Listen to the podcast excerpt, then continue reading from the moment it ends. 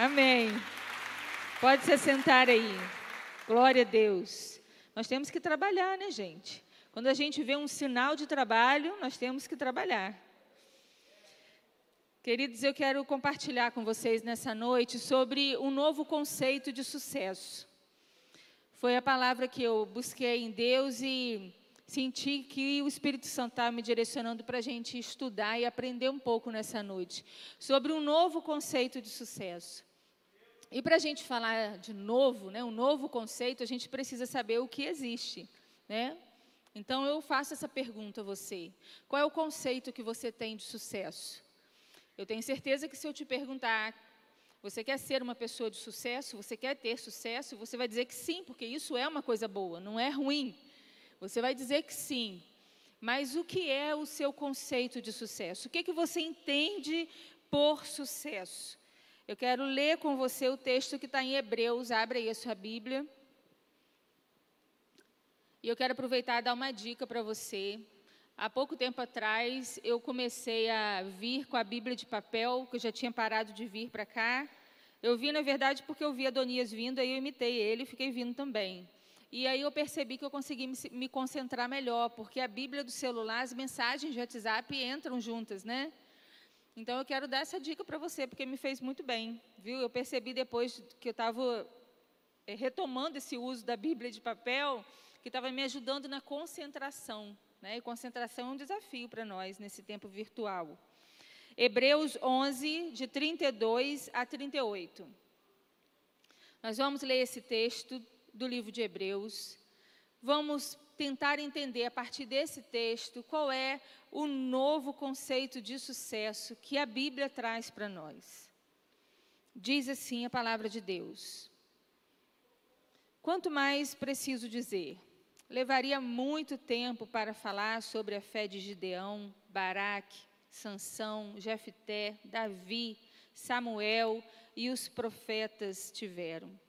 Pela fé eles conquistaram reinos, governaram com justiça e receberam promessas.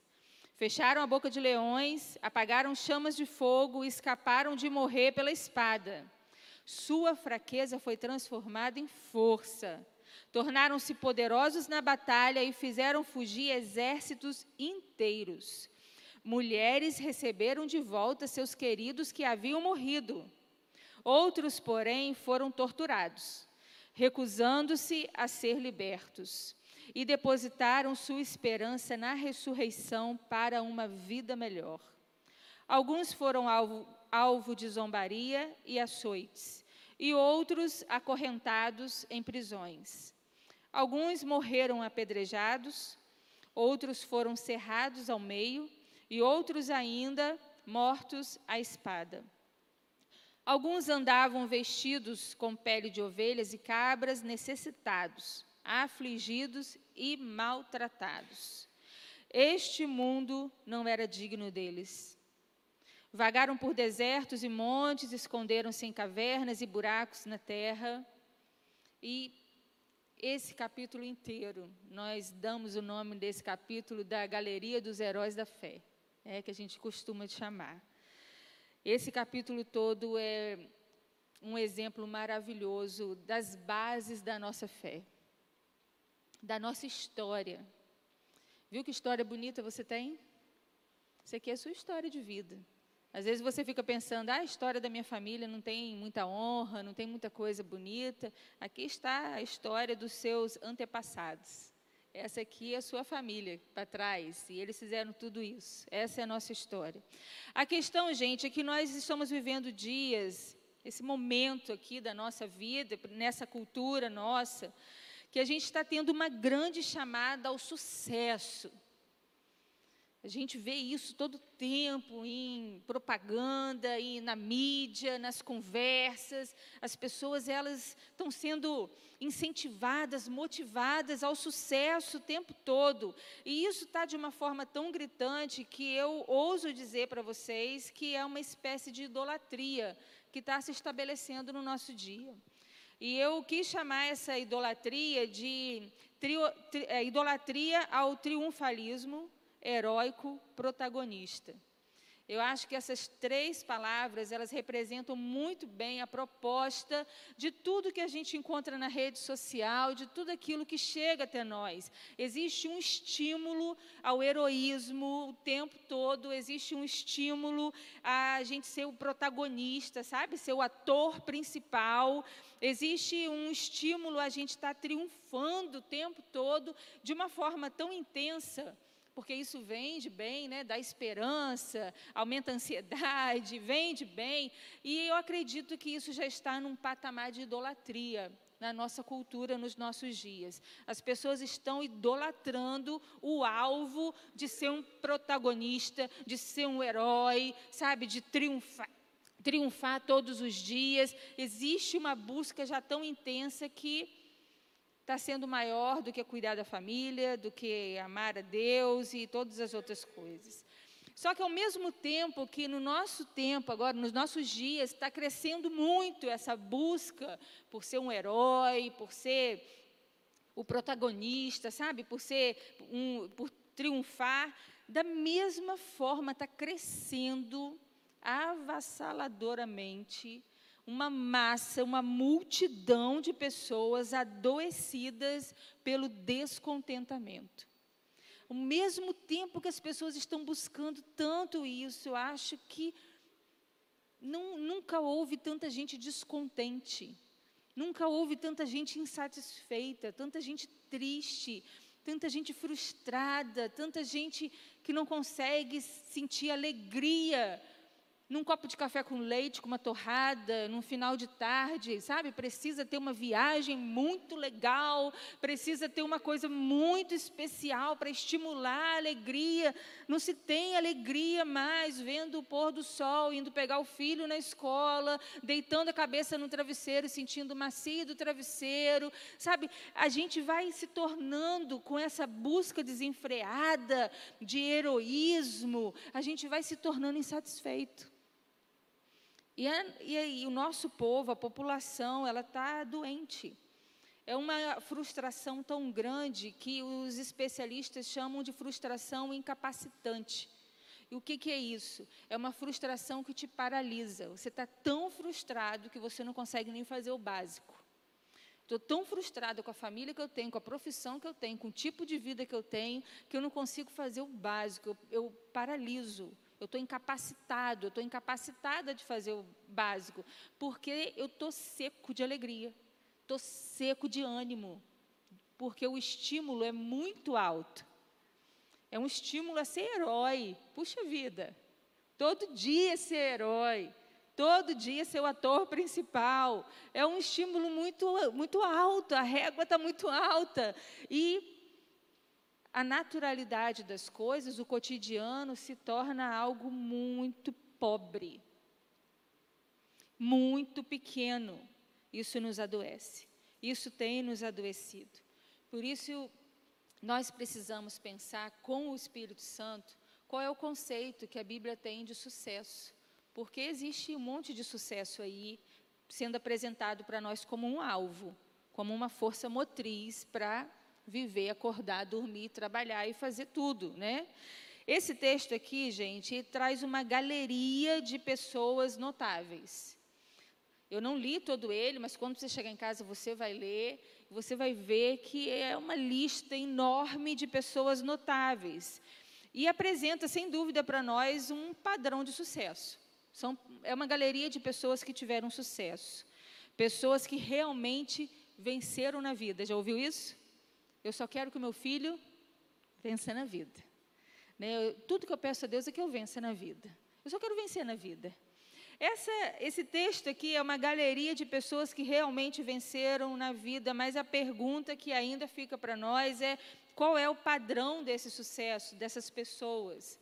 Qual é o padrão em que elas se encaixam? O que a Bíblia aponta como sendo o ápice da realização que um homem pode chegar?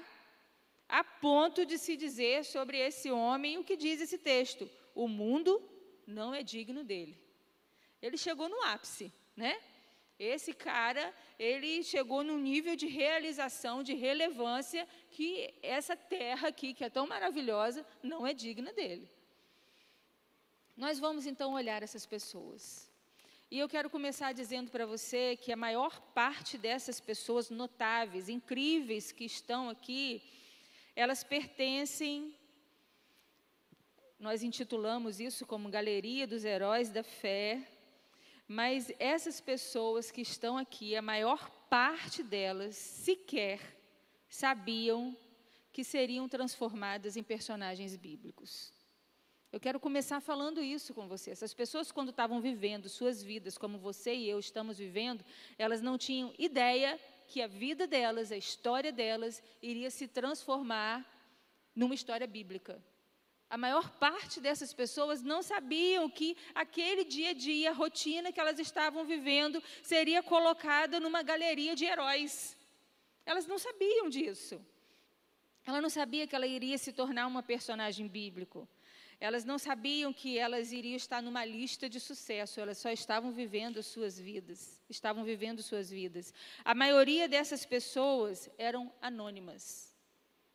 Isso precisa ser dito mais do que nunca, porque parece que ser anônimo hoje em dia é perder, é derrota. Você tem que ser conhecido, seu nome tem que ser conhecido. Você precisa ser famoso, pelo menos ali para o seu grupo do Instagram, das redes sociais. Alguém precisa saber que você existe. A gente está ficando doente com esse negócio, pessoal. A maioria dessas pessoas, não todos, mas a maioria dessas pessoas, dessa galeria aqui de gente que foi sucesso, elas eram anônimas quando viveram suas vidas. O que, que eu estou dizendo com isso? Que elas eram mais um na multidão. Que isso? Mas você está ficando doida, Ellen. Não pode ser. Como é que essas pessoas aí, que você disse que são os nossos fundamentos da fé, eles eram mais um na multidão? É. É isso mesmo que eu estou dizendo, que boa parte dessas pessoas eram mais um na multidão. Aqui tem profetas, aqui tem líderes de comunidades, e eles eram mais um entre centenas de profetas centenas de líderes. Eles não eram o único líder de comunidade, eles não eram o único profeta. Eles eram confundidos com os profetas ruins, os profetas bons eram deixados de lado, os ruins eram que eram aplaudidos. Eles estavam no meio de uma multidão de profetas. Eles estavam no meio de uma multidão de líderes de comunidade. A gente tem aqui centenas de líderes de comunidade que viviam no, no, dia deles, ali, quando eles estavam liderando a tribo deles, o povo deles. Quando ele estava profetizando, tinha uma centena de profetas profetizando junto com eles. Ele não era o cara. A maioria dessas pessoas, a boa parte desse, de um, desse grupo que está aqui, a maior parte deles eram trabalhadores entre milhares de trabalhadores. Eram militares entre milhares de militares. Nós temos trabalhadores aqui, nós temos militares aqui, e eles estavam entre milhares. Era mais um. Eles não tinham o Instagram com o maior número de seguidores. Eles eram eram pessoas anônimas, eu fico com vontade de repetir isso mil vezes para que sirva de remédio para a nossa mente. Porque ser anônimo, não ser conhecido, não anula a vida de ninguém. Nós podemos ser relevantes sem sermos famosos. A gente ouve isso aqui direto. Nós precisamos disso como remédio, gente. Aqui nós temos mães. Era mãe entre tantas mães que tinham aqui. Algumas pessoas aqui nessa galeria realmente elas se destacavam em seus dias. Eles se tornaram notáveis nos dias em que estavam vivendo. Não depois, mas naqueles dias. Por exemplo, Davi. Davi foi rei, mas não foi um rei entre muitos reis, foi o rei, né? Por exemplo, Noé. Noé tido como louco, mas ele era o cara que estava construindo uma coisa completamente fora da curva. Então ele era alguém muito conhecido. José, José foi um grande líder político. Então, realmente, uma fatia que não é a maior, é a menor dessa turma que está aqui, eram pessoas que nos seus dias, como Moisés, eram pessoas famosas, eram pessoas muito conhecidas, eram, mas é a minoria. É a minoria. A maioria dessas pessoas viviam seus dias sem grandes notoriedades, sem ter o seu nome sendo assunto, sabe? Sem, sem ter o seu nome em grandes, em grandes conversas de podcast. A maioria dessas pessoas viviam seus dias nos seus ofícios naturais. Eles não tinham tanto destaque tinha um certo destaque proporcional àquilo que o seu ofício dava. Mas, entende? Essa pessoa que você admira, que está nessa galeria aqui, ela era uma pessoa como você. O que acontece é que a gente pensa que essas pessoas, nós temos muita estima por essas pessoas, por essas personagens bíblicas. E nós temos essas pessoas como celebridades, mas eles não viveram como celebridades. E isso precisa ser dito nos nossos dias, porque a maior parte dessas pessoas não eram ícones, heróis, protagonistas, o centro das atenções, grandes celebridades. As suas histórias se misturavam na rotina de vida particular de cada um, assim como a sua, assim como a minha. Era uma rotina de vida comum com os seus afazeres naturais e a história deles se misturava com as histórias das outras pessoas. E eles iam vivendo a sua vida, uma coisa muito semelhante com o jeito simples de você viver. Então, por favor, comece a valorizar a vida simples e magnífica que você tem diante de você. E pare em nome de Jesus de se sentir frustrado, não pertencente, esquecido, como se você não existisse, porque o seu nome não é mencionado ou porque você não chegou num lugar de destaque. Viva sua vida com simplicidade, porque essas pessoas incríveis viveram suas vidas com simplicidade. Sabe o que acontece? Eles viveram uma vida semelhante à nossa vida, semelhante à sua vida.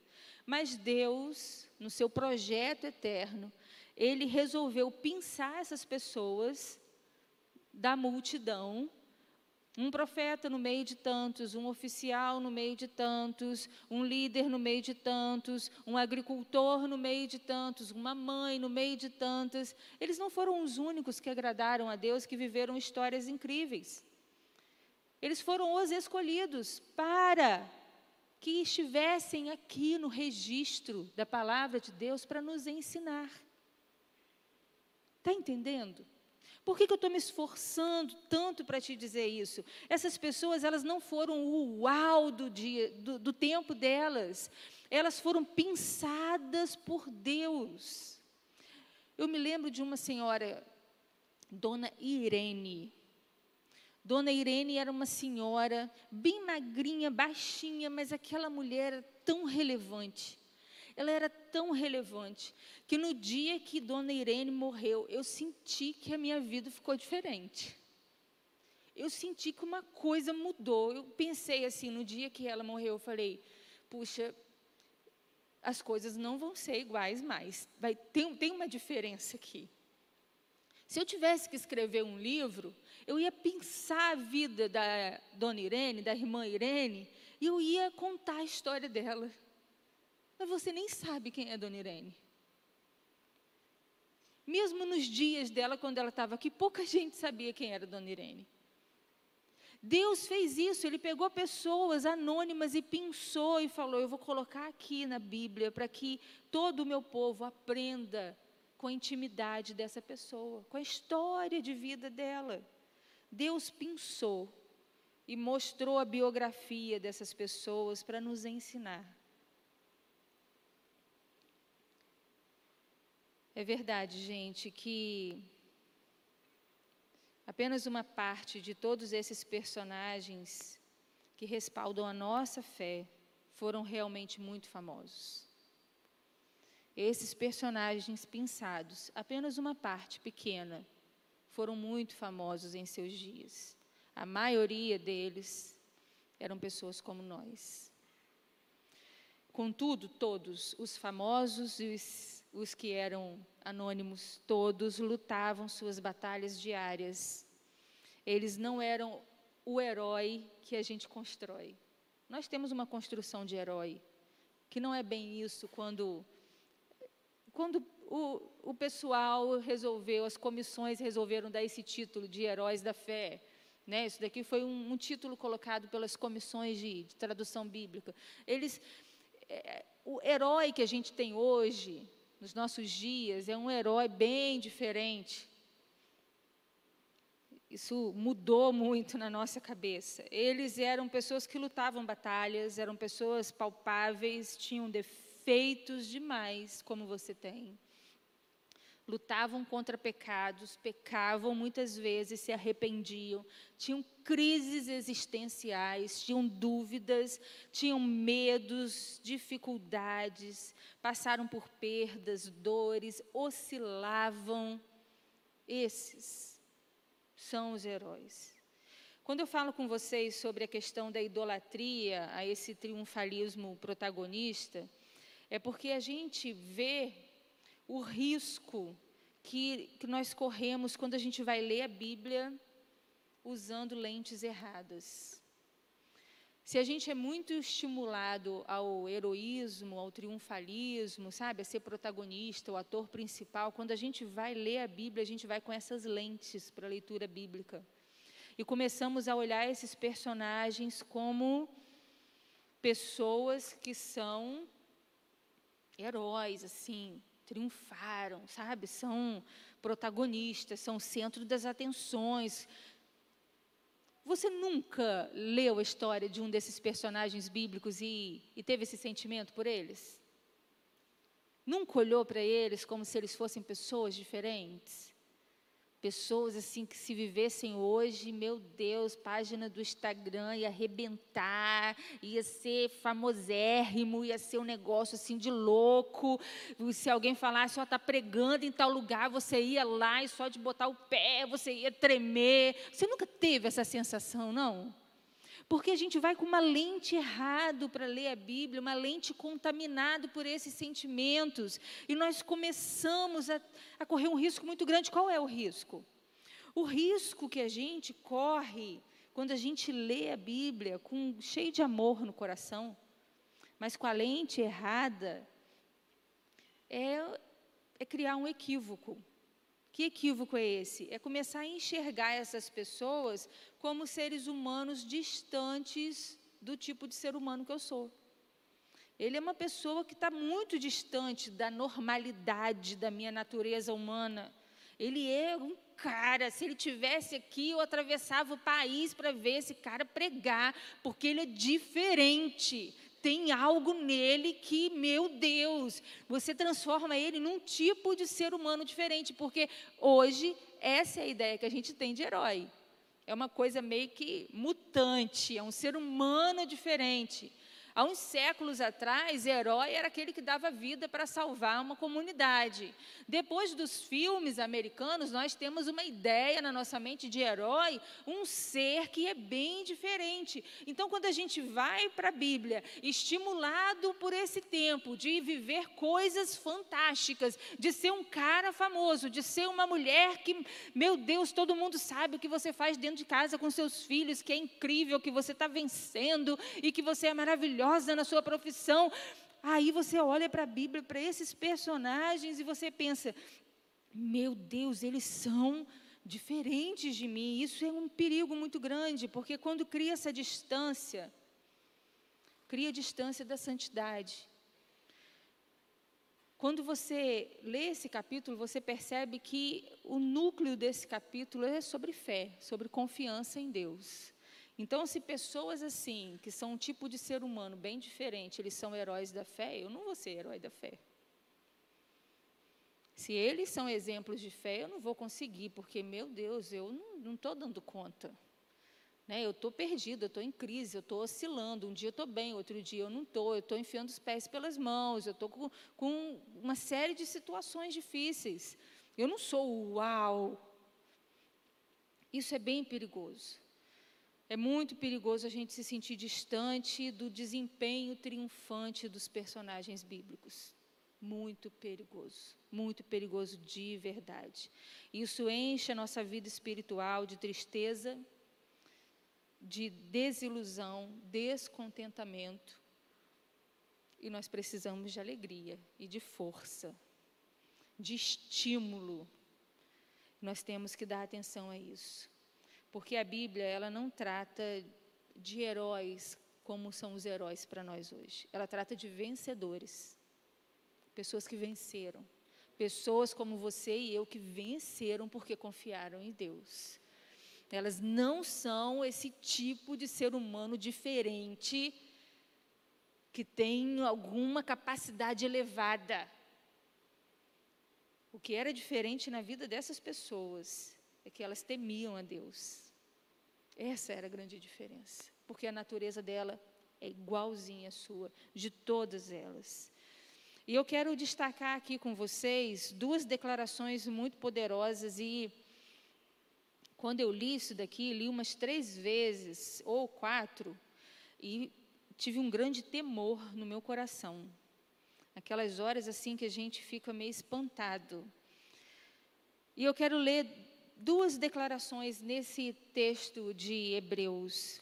Uma está lá em Hebreus 11, 38, que diz assim: Este mundo não era digno deles. Vagaram por desertos e montes, esconderam-se em cavernas e buracos na terra. E eu quero destacar: este mundo não era digno deles. Dizer que essa terra aqui não é digna de alguém é algo muito sério. E eu fiquei me avaliando, gente, pensando se eu tenho vivido dessa maneira, porque eu quero viver dessa maneira. Eu quero viver de maneira que essa terra não seja digna de mim. E eu não quero sentir que só essas pessoas que foram registradas na Bíblia, que são os astros e que só eles conseguiram. E se eu abandonar esse desejo e esse alvo, eu vou ter uma vida medíocre. Então, o que eu quero dizer para você com essa declaração de que este mundo não era digno dessas pessoas é que esse é o seu alvo, esse é o seu objetivo de vida cristã e espiritual. O seu objetivo não é ser uma pessoa triunfante, famosa, cheia de sucesso, como você vê por aí, mas você precisa ser o tipo de pessoa que o céu vai olhar para você e vai dizer: a terra não é digna dessa pessoa. Você quer um alvo? Você quer um lugar para chegar? A Bíblia te dá. Dá a você e dá a mim. E eu peguei isso e eu quero. E eu quero de verdade. E eu oro para que você queira de verdade e persiga isso de forma muito intensa. Que o céu olhe para você e diga: essa terra, e olha que essa terra é muito boa, hein, gente? Tem coisa ruim aqui, mas ela é muito boa, ela é linda, preparada por Deus.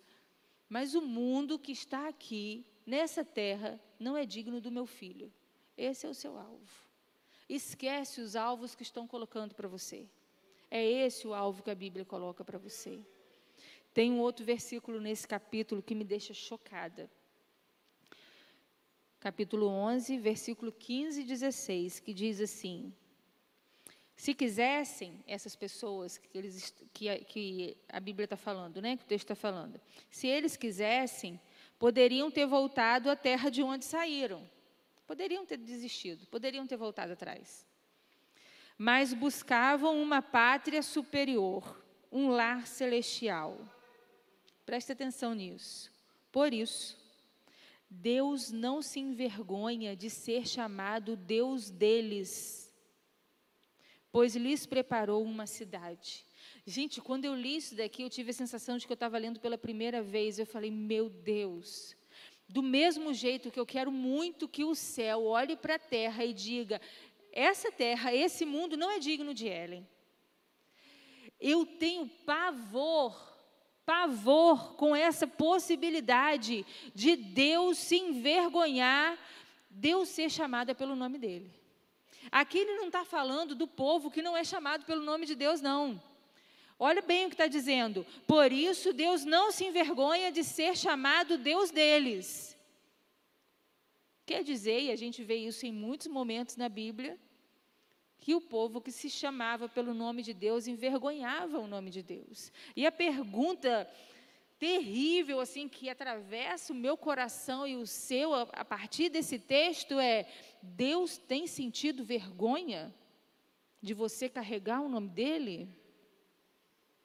A pergunta que fica para mim é, Ellen, Deus tem sentido vergonha de você carregar o nome dele? Porque eu estou diante aqui de uma possibilidade terrível. Eu acredito que, se a gente está falando de sucesso, não existe fracasso pior. Não existe fracasso para o homem pior do que ele ser chamado pelo nome de Deus e Deus olhar para ele e falar: Eu me envergonho de colocar o meu nome sobre esse filho, porque ele está andando de maneira igual a esse mundo, não está diferente em nada a partir dessas duas declarações, pessoas que o mundo não é digno dessas pessoas e que Deus ele não se envergonha dessas pessoas, dessas pessoas serem chamadas pelo nome dele. A partir desses, dessas duas declarações surgem dois grupos muito distintos e que a gente tem que dar atenção a isso. Um é o grupo daqueles que estão alinhados a esse mundo o contrário de digno aqui é alinhado. Algumas pessoas de um grupo são aqueles dos quais esse mundo não é digno. Outro grupo são pessoas que estão alinhadas a esse mundo, são dignas desse mundo, está em alinhamento com esse mundo. O, existe um grupo daqueles que envergonham o nome de Deus, e o grupo daqueles que Deus não se envergonha deles serem chamados por Deus, terem carregarem o nome de Deus. Existe o grupo daqueles que perseveram na fé e existe o grupo daqueles que se escandalizam com o jeito de Deus agir, abandonam a fé e voltam para o seu lugar anterior. São dois grupos que estão diante de nós. Ou seja, nós temos aqui o grupo dos derrotados e o grupo dos bem-sucedidos. E a pergunta no início da nossa conversa é: você quer se dar bem na vida? Quer ser bem sucedido na vida? Você quer ter sucesso? Está criado o cenário. Existe o grupo dos bem-sucedidos, o grupo dos vitoriosos, dos bem, dos bem na vida, aqueles que se deram bem na vida, os que tiveram sucesso, e existe o grupo dos fracassados, dos derrotados, dos medíocres, dos coitados, dos pobres, dos indignos. Esse cenário está montado para nós. A Bíblia traça um padrão de sucesso. E nesse padrão de sucesso, dentro desse registro bíblico aqui, da história dessas pessoas, nós entendemos que sucesso é uma questão de fé e de confiança em Deus. Fé não é ir a uma celebração, ouvir uma música, dizer que tem uma religião. Fé é se relacionar com Deus de maneira que você confia a sua vida a Ele, tudo que você tem de mais importante, você confia completamente, se agarra nele, a ponto de querer passar a eternidade com Ele e não medir nenhum tipo de sacrifício para estar junto dEle. Nós precisamos entender que ter sucesso na vida não tem a ver com ser conhecido ou ser anônimo, mas tem a ver com confiar ou não confiar em Deus. Pertencer a um desses dois grupos, dos bem de vida e dos derrotados, tem a ver com o tipo de confiança que você tem em Deus. Se é circunstancial, se é interesseira, se é religiosa, eu não sei, eu não sei, eu quero saber da minha. Se a minha tiver torta, eu quero que Deus me mostre, porque eu quero ter cada dia uma confiança, uma fé melhor e estar tá mais agarrada nele. O que esse registro bíblico mostra para nós como um padrão de sucesso é que sucesso não é perfeição. Oh. Sucesso não é perfeição. Não é triunfalismo não é ser protagonista, não é mostrar algo perfeito, não é dar certo o tempo todo. Sucesso é quebrantamento. Sucesso é arrependimento. É o quanto você tem capacidade de caçar os seus pecados e pedir a Deus que coloque nojo em você por eles, e pedir a Deus que te afaste deles e dizer: Senhor, mais uma vez eu errei aqui, mas eu escolho não viver no erro, faço o que o Senhor quiser, porque para mim é melhor perder uma perna, um braço, um olho, do que que toda a minha alma vá embora para longe da tua presença. Eu não tenho nada como precioso, tudo parece esterco para mim, então eu quero que o Senhor transforme a minha vida, porque o mais importante é ficar perto do Senhor. Isso é quebrantamento. Isso é padrão de sucesso. Sabe, gente, esse registro bíblico mostra para nós que padrão de sucesso é ser relevante. Lembra da Irene? Como Irene era relevante na minha vida. Como a minha vida ficou faltosa depois que ela foi morar com Deus e ficou longe de mim. Como existem pessoas que não são famosas, mas que são essenciais na nossa vida. Gente, o que adianta? O que adianta não ser anônimo e ser vazio, não ser relevante?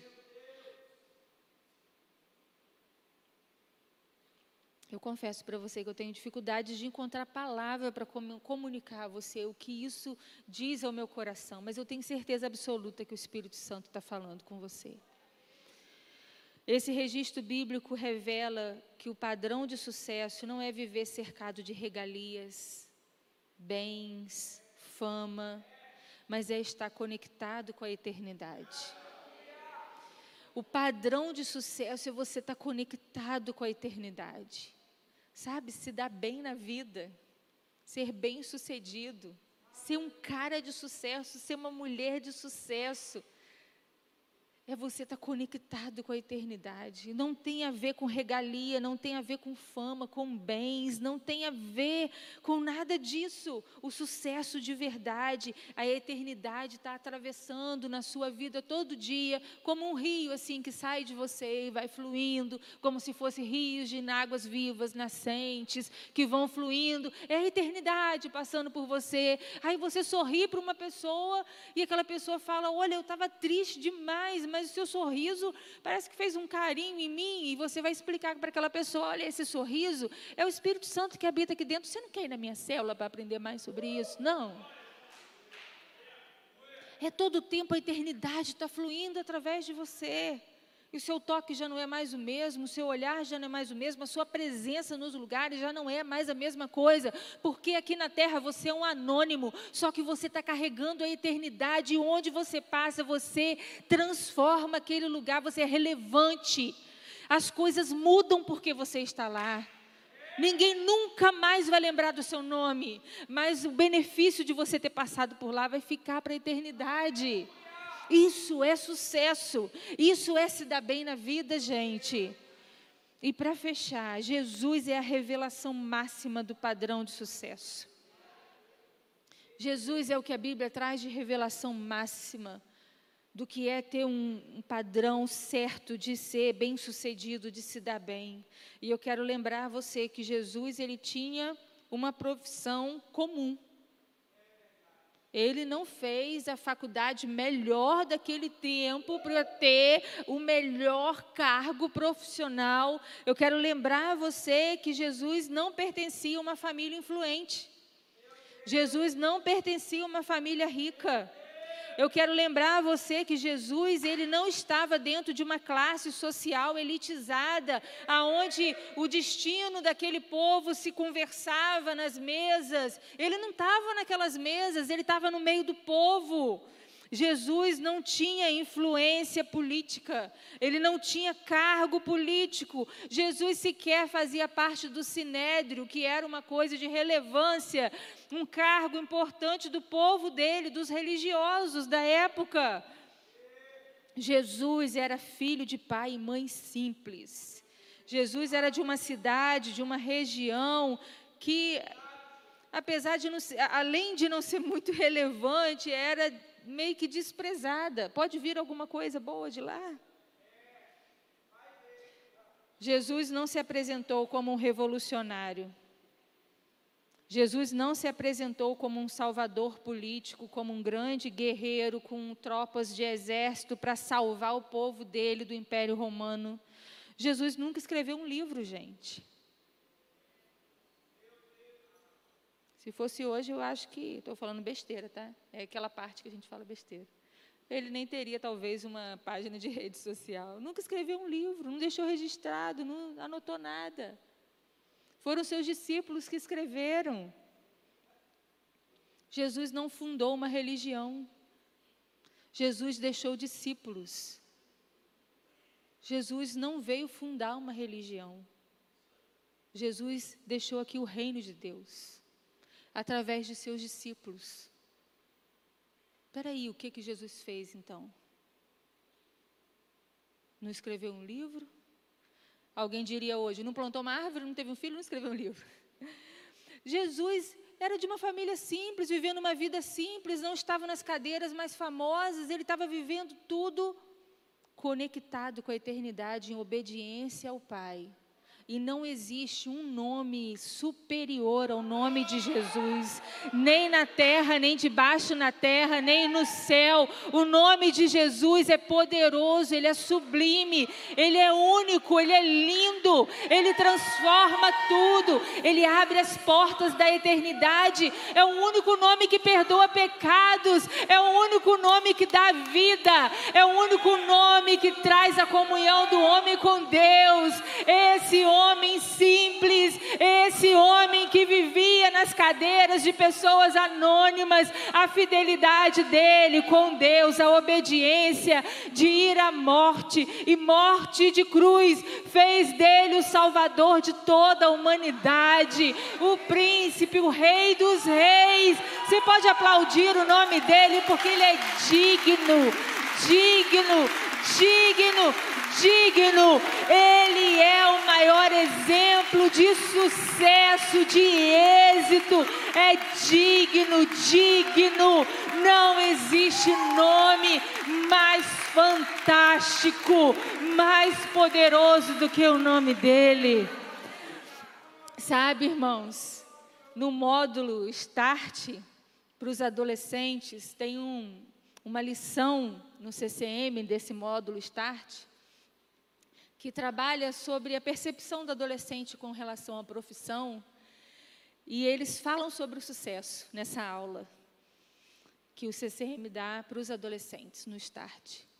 E quando eles falam sobre o sucesso, ensinando o adolescente a lidar da forma correta, saudável, santa com a escolha da profissão, eles dizem assim: Jesus, quando estava na cruz, ele podia ter invocado uma multidão de anjos, poderia ter soltado raios do céu, ter feito uma apresentação apoteótica, ter feito um cenário assim que nem Hollywood consegue colocar, dar um show tremendo, matar todos os seus inimigos, sair daquela cruz de forma heróica e salvar o povo judeu de Roma e acabar com o Império Romano, e todo mundo ia aplaudir, ia ser uma vibração.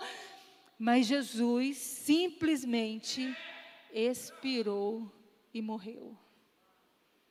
Porque o sucesso dele, o sucesso dele foi obedecer até morte e morte de cruz. Por isso ele pôde ir nos lugares mais obscuros da morte do inferno e tomar as chaves e sair de lá no terceiro dia e ressuscitar, porque ele não deu show de fama, ele foi obediente e cumpriu o propósito da eternidade. Aleluia! Glória a Deus! Não é diferente o que Deus tem para você. Não é diferente o que Deus tem para mim. O que Deus tem para você é o objetivo do céu olhar para você e falar: Nossa, olha lá o meu filho, a minha filha está vivendo de tal maneira, com suas fragilidades, debilidades, defeitos, mas com tanto quebrantamento e busca e obediência que está vivendo de maneira que esse mundo já não é mais digno dele, não tem associação, não combina, não tem alinhamento. Eu não me envergonho dele carregar o meu nome. eu vou usar para que a eternidade flua através da vida dele e ele seja tão relevante e ele altere os lugares por onde ele passar e ninguém nem vai saber que foi ele, que foi ela que passou por lá, mas os meus propósitos serão cumpridos. Aleluia. Glória a Deus. É isso que você quer para você? Se coloca de pé, porque é isso que eu quero para mim. Não é utópico. Não é utópico. Não é para pessoas perfeitas. É para gente quebrantada. Não é para gente que não erra, é para gente que se arrepende quando erra. Não é para gente que tem um tipo de natureza diferente. É gente complicadinha mesmo, igual a mim e você. Mas é para pessoas que têm um único alvo na vida: viver perto do eterno, amá-lo com todas as forças, com todo o entendimento, de todo o coração. Voltar quantas vezes for preciso, preciso ao ponto de partida, mas sempre agradar ao coração do Senhor. Jesus deixou o reino dele ele é o rei desse reino. Eu queria que você cantasse para Ele agora e fizesse a sua entrega para Ele. E depois eu volto para a gente orar. Feche os seus olhos e peça perdão a Deus por você estar tá perseguindo alvos que a internet tem mostrado para você. Fala com Ele, Senhor, eu estou mudando agora. Eu não tenho mais medo do anonimato, eu não tenho mais medo de ser apenas uma pessoa, de ter uma vida simples. Eu só quero ser relevante. Eu só quero honrar o teu nome. Eu só quero ser canal da eternidade por onde eu passar. Ah, Deus vai te curar dessa insatisfação. Deus vai te curar desse dessa falta de alegria, desse jeito de não achar nada interessante mais na vida. Ah, o Senhor vai te dar uma nova razão de acordar e dormir, de gastar suas forças. Cante para o Senhor. Fale com Ele agora, faça a sua oração.